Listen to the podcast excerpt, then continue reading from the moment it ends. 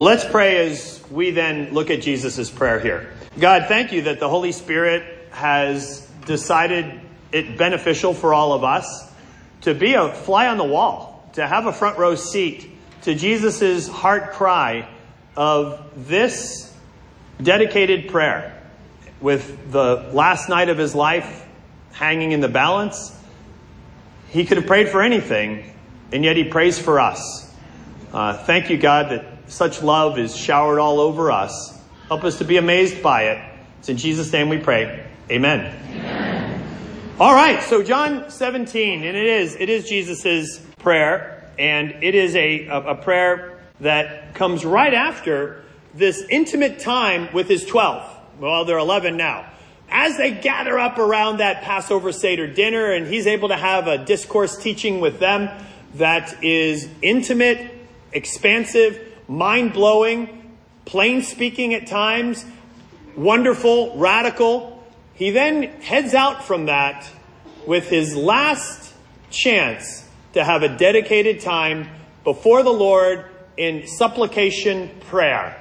Now, think of if, if this were your life, and if you could imagine this, tonight's your last night on earth. But you do have one opportunity you have an opportunity to have a dedicated time of prayer. It's all you really have opportunity for. What is it that you would pray for?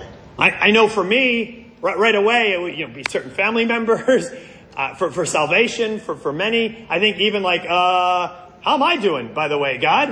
Uh, if this is really my last night, there would be a lot of that that would have gone on, but it reveals a lot about your heart how you answer that, but it also reveals a lot about Jesus' heart, and of course, because of the extension, God's heart, as we see this. And of all the things for which Jesus prays, he prays for his 12, and then he prays for everyone sitting here. For those that would be in alignment with his mission. And, and for Jesus, you know, he's not praying for his own salvation, of course, at this moment. He's praying for what his own sacrifice is going to affect for the world. He's praying for the greatest reclamation mission ever to be launched on planet Earth. And as he prays for this effectiveness of what he does to reach as many as possible, as firmly as possible, and securely as possible, well, then, I don't know, I imagine what would what would he pray for so that his guys would be so effective? I mean, maybe he could pray for miraculous powers. Maybe for them to have a great grasp of, of all languages because they're going to go everywhere into all nations. Maybe biblical insight so they'd be able to connect the dots and be deeply based in truth as they bring the plan of God to the, to the many maybe a, a better grasp of grace, so that not only are they awash in gratitude, but they are also launched with a power that exceeds any other power. Or maybe just a perseverance in the face of rejection after rejection after rejection, because certainly they're going to have a lot of that. Or maybe just a, a winsome ability to win friends and influence people as they go. But here's what's amazing. The one thing that he asks for before God for his guys and for us is holiness. Holiness. And the title of the sermon today is Holy, Holy, Holy. Because we're going to look at what is holy, why holy, and how holy. What is holiness? Why holiness? And how? How it is that we can run after holiness. Now, as I read this passage, you're going to hear the word sanctify a lot in this passage. And while it doesn't sound on the surface as an English translation like the exact same word as holy, in the original language, it is. Nerdy sidebar. Those of you who need to, I don't know, clean up your notes that don't want the nerdy, go ahead and do that now. Uh, there are no scores to check, but anyway, nonetheless, nerdy sidebar, the Greek word for holy is hagios. And the Greek word for sanctify is hagiadzo. So you can hear even how similar the words are. We, we get the word for like um, a biography of a saint as a hagiography. It comes into the English language. Not many of you use that word on an everyday basis, of, of course. But nonetheless, in the original language, holy and sanctified, they, they are the same idea here. So when he says this, there's a repetition in his words as captured by the Holy Spirit in the original language of Greek of hagios, hagios, hagiadzo, hagiadzo, hagiadzo that winds its way through this prayer. We don't hear it as well. Thus the nerdy sidebar. Back to our regu- regularly scheduled sermon. All right. John 17 verse 6. I have revealed to you, I have revealed to those whom you gave me out of the world. I'm sorry, I have revealed you to those you have, have that you gave me out of the world.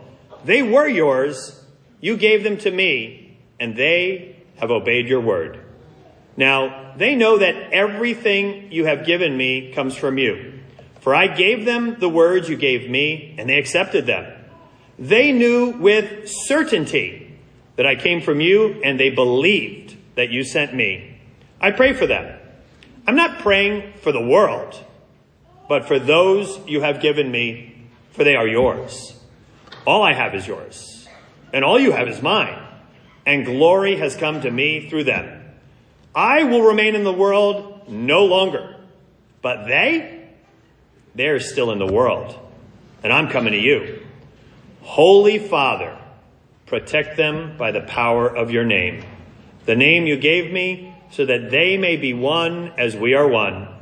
While I was with them, I protected them, kept them safe by the name you gave me. None has been lost eh, except the one doomed to destruction so that the scripture would be fulfilled.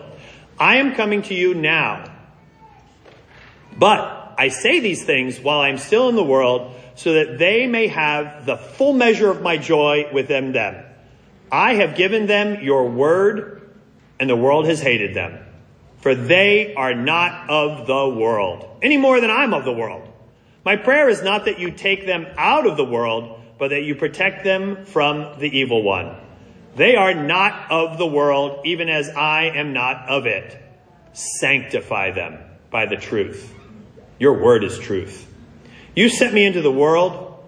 I have sent them into the world. For them I sanctify myself. Or in the ESV, for their sake I sanctify myself. Why? That they too may be truly sanctified. And so as we take a deeper look, first of all, what is holiness? The, the, the, word, of course, is, is here in this passage with, with Holy Father, with the holy ones of God that are here, and with the ones that are holified or sanctified by the work of God and, and by the work of Jesus in their lives.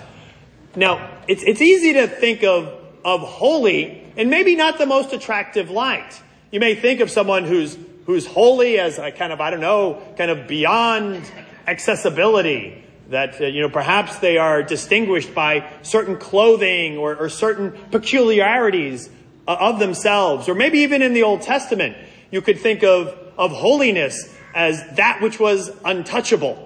And to come near it would have been perhaps destruction.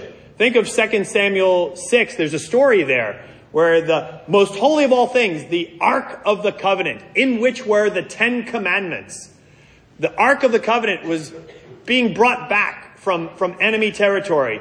And as it was coming back, it was, well, uh, unfortunately on a cart, which it shouldn't have been. But as the cart was making its way back, the cart became unsteady.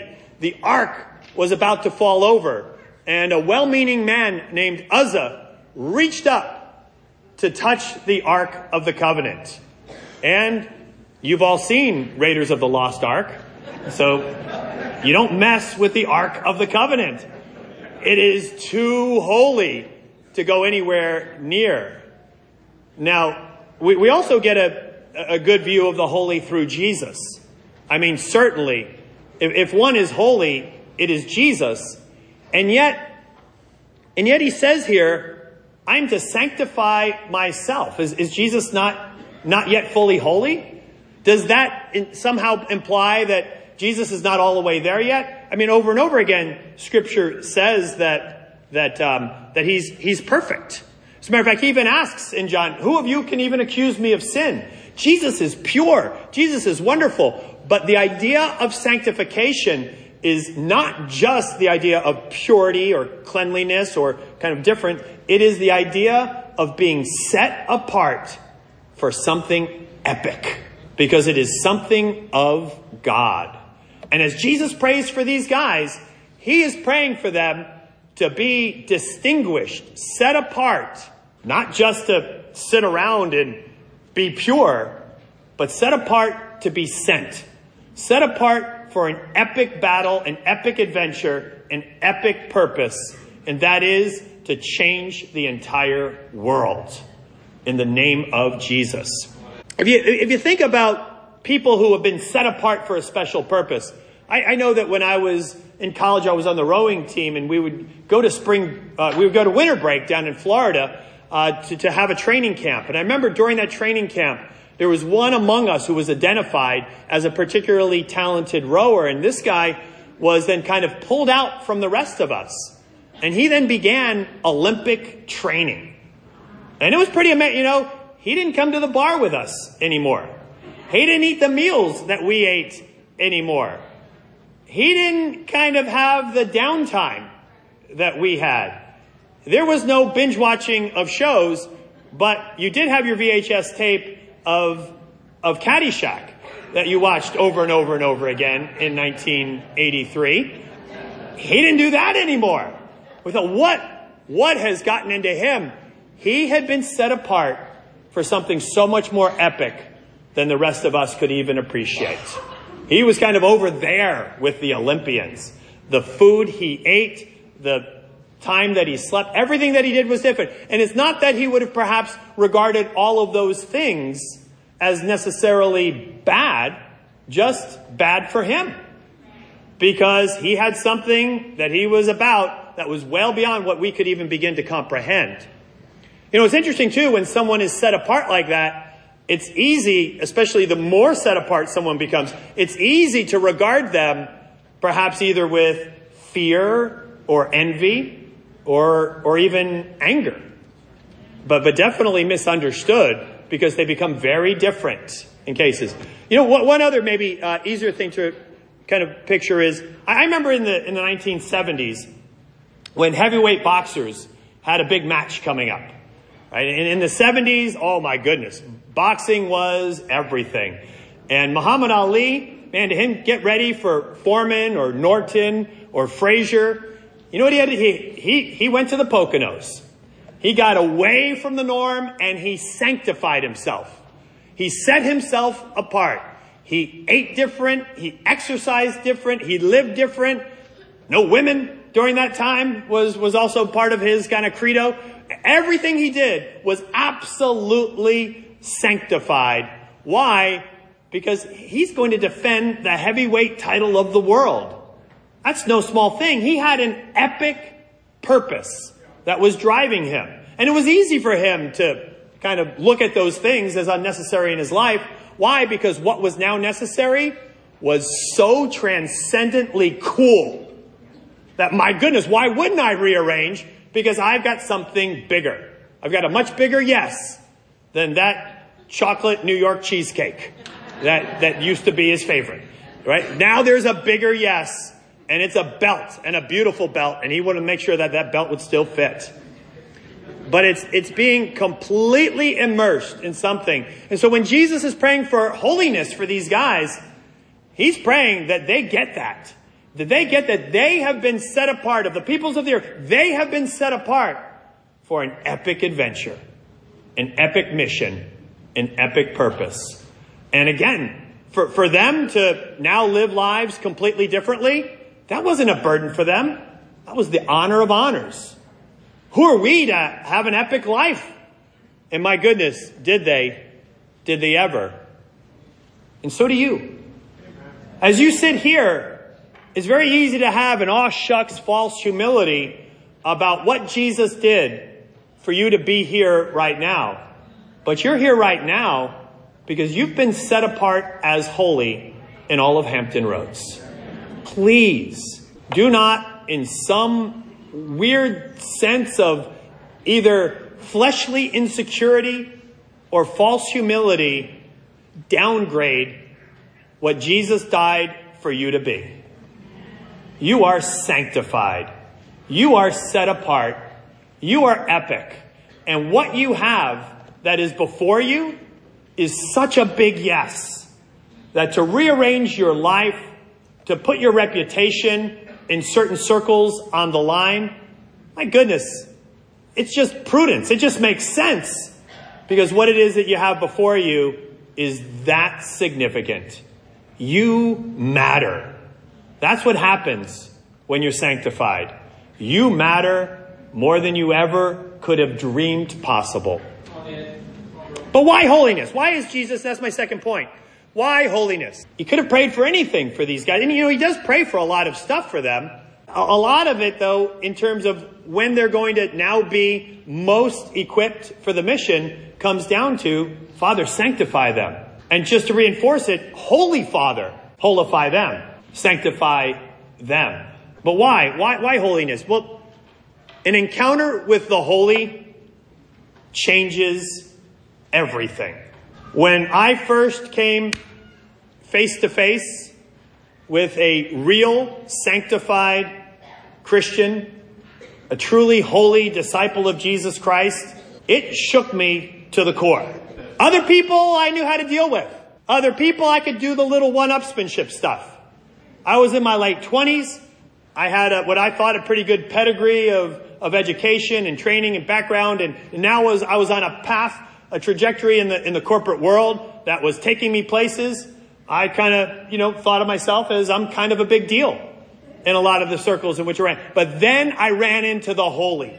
I ran into a holy man and even though this sounds like an oxymoron, he was a bad man. Just so humble, so secure. Who did he think he was? Oh, I drive an old car. Oh, I don't care about materialism. Oh, I got bigger purpose. He never said those things. But in my mind, he did. And I hated him for it. But that's what happens when you come in contact with the holy. You, you can't deal with it the, the, normal way that you deal with stuff in, a, in an earthly way. You know, when Peter comes before Jesus, and Jesus is able in Luke 5 to, to say to this career fisherman, hey, why don't you try this? And suddenly he has the bumper crop, I don't know if you have a bumper crop, the bumper net of fish of his life he suddenly realizes, whoa, this is a bad man. Who am I in front of right now? Peter didn't have the same pride or insecurity necessarily that I had. He had a real estimation of what was in front of him. And he fell before Jesus and said, You got to get away from me. Get away from me. I'm a sinful man. Now, he had the right idea, but maybe the, the, the wrong direction about that. You, you got to get over here. I'm a sinful man. And praise God that Jesus did get over here for all of us. But it, here's cool thing about, about Peter is that it's, it's not too much longer that after the resurrection of Jesus, after Peter is sanctified by the Holy Spirit, and by the sacrificial blood of Jesus, Peter becomes a bad man. You know, in Acts 5, I, I get goosebumps when I think about the before and after picture of Peter.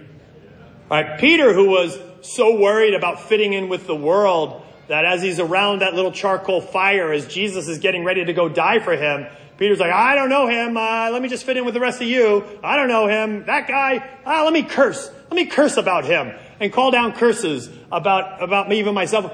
I mean, that, that's the before picture. After sanctified, it's, it's kind of, you know that scene in Return of the Jedi when Luke comes up to, to Jabba the Hutt's palace and it's like dun, dun, dun. You know, he, he gets like the epic music as he comes up and the, and all of a sudden the, the big iron gate opens. He comes through the cave. He walks in. He's got that kind of sweet black hoodie or maybe cape. But anyway, he, he comes in with that and the, the two pig guards are like ready to stop him. And, and he's like, oh, no, you don't. And they're like, ah, and they're throwing back. And then the little courtier for Jabba the Hutt says, oh, he won't talk to you. Oh, yes, he needs to talk to me. Yes, he needs to talk to you. And he comes in. Like, that's Peter in Acts 5. As he walks across, it says that as they met in Solomon's colonnade, everyone was afraid to go near them. But yet all the disciples were together and celebrating with joy. But one thing they did do is they would get kind of near Solomon's colonnade and just want to kind of get within sunshot of Peter. Why? Because if his shadow just passed over them, they'd be healed by the power of God. That's a bad man. That's sanctified. That's like a boss, like walking through the world, knowing that you have been set apart for something epic as he goes through. And, and epic it was. But you know, even as, as Jesus prays for him here, hey, they're, they're set apart, God. Please protect them. You know, Peter went for it. He and his wife went off to Babylon, according to church history. They established amazing church outposts as far away as Babylon. And then as things heated up with Nero in Rome in the mid 60s, he made his way into the teeth of the beast in Rome. And there in Rome, Nero, in his uh, frantic persecution of the saints, brings forth Peter. But before doing so, puts him into one of the worst of all prisons. Uh, and for nine months, he was cast into this horrible dungeon called Mamertine. It was absolute darkness where, according to church history, he endured monstrous torture while all the while manacled to a post. In spite of the suffering, however, while he was there, he converted his jailers, who became famous. Their names are Processus and Martianus, and 47 others. That's a bad man. That's a holy man. That's an epic adventure that he was on. And then as he was led out to die, there he saw even his wife, likewise sentenced to crucifixion. He called to her encouragingly, comfortingly, addressing her by name and saying, remember the Lord. And in 67 AD, in Nero's circus, the place of persecution, he was persecuted to his death having been crucified upside down. But Jesus prayed, protect him from evil. I did. He protected him from the greatest evil of all, compromise. He ended in glory. God was glorified, Jesus was glorified, but the world had no hold on a holy man. But now, how holiness? And Jesus gives us some clues here. My third point. How holiness? Look at what it says here. Holy Father, protect them. Why? So that they may be one as we are one. Holy Father, protect them so that they may be one as we are one. It's not easy to be a countercultural nonconformist. That's what happens when you're holy. You're different. You're peculiar by definition. And even today, let's just take Christianity out of the picture. Anyone who is a countercultural nonconformist, it's interesting. Think about the people that come to mind. Maybe you can go back to high school and think of the stereotypes. The goth, the grunge, skinhead, the Redskins fan.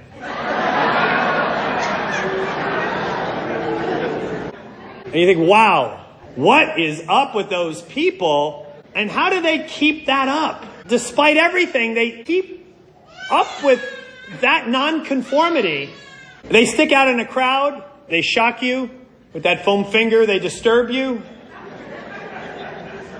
You may never understand or agree with them, but part of you still admires their countercultural resolve. And early Christians, well, they refused to conform to the ever pressuring world, but were they in fact nonconformists? Was that the secret of their strength for holiness? They actually were conformists. And so are all those groups that I just mentioned. They're just conformed to a different community. And so praise God that Christianity was never an individual sport. It is always meant to be community and a team sport. And as we are set apart, sanctified, holy, we are brought into a body of others who are just as peculiar, just as shocking, just as disturbing as you are. We conform to a different norm, a different worldview, a different society.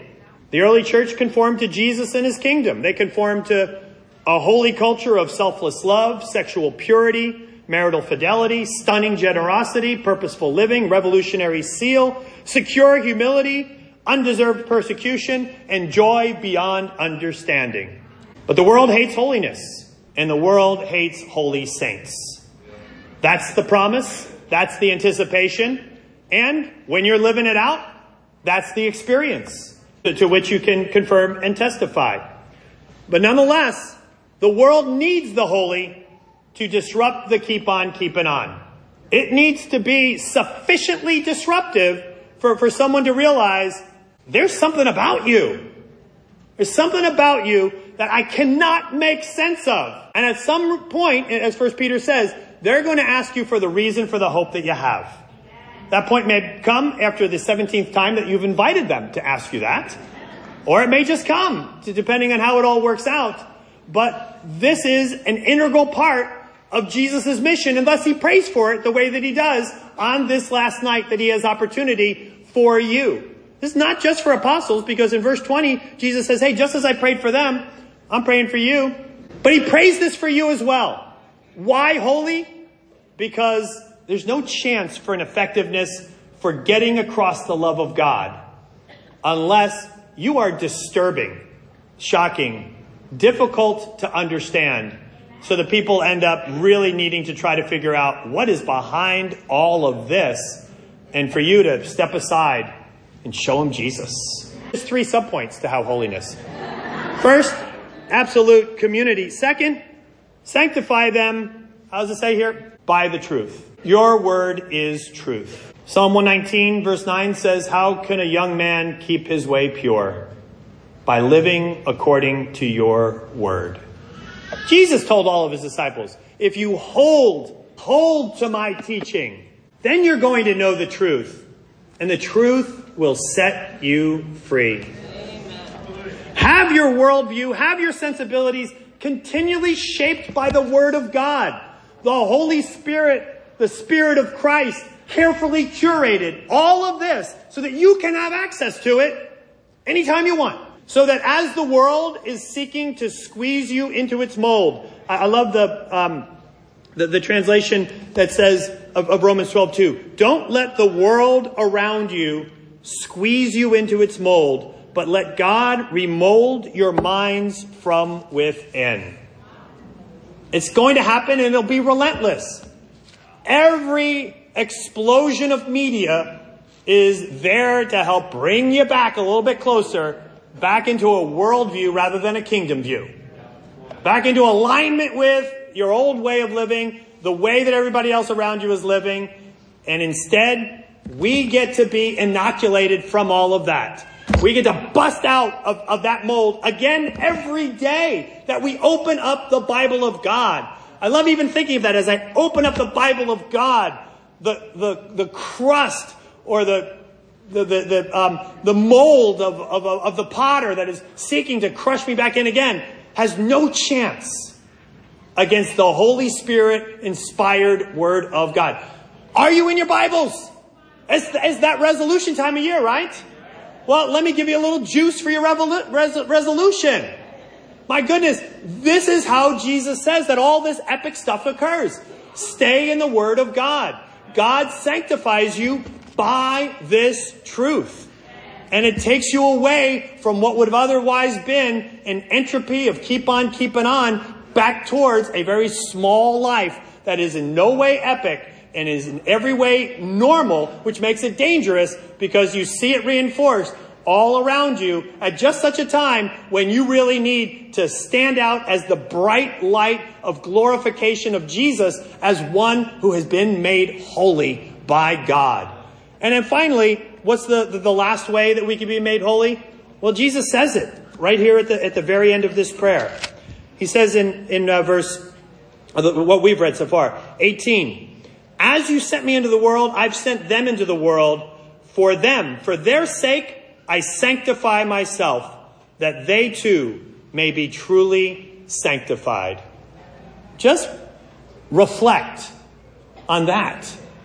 Reflect that Jesus made himself separated, made himself cut off, had to be sanctified in a very technical sense of that word.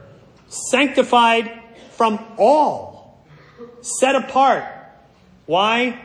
So that you could be set apart for greatness. He was set apart from community. Jesus was set apart from all that he loved dearly. He basically is saying, I'm going to be cut off. I'm going to be cut off, and you can pour out wrath into my heart. I'll take it all. I'll be completely separated and cast out so that we can be brought in. God, Jesus said, I'll be separated from you that they might be separated for you. That's no small honor that we have. Jesus looks at you, not only says you're worth it, but you're up for the challenge. You're up for the epic adventure. And as we sing, although you think we're going to close in this song, we're not, unless the singers can really call an audible. Uh, as he died to make men holy, let us die to make men free. Amen.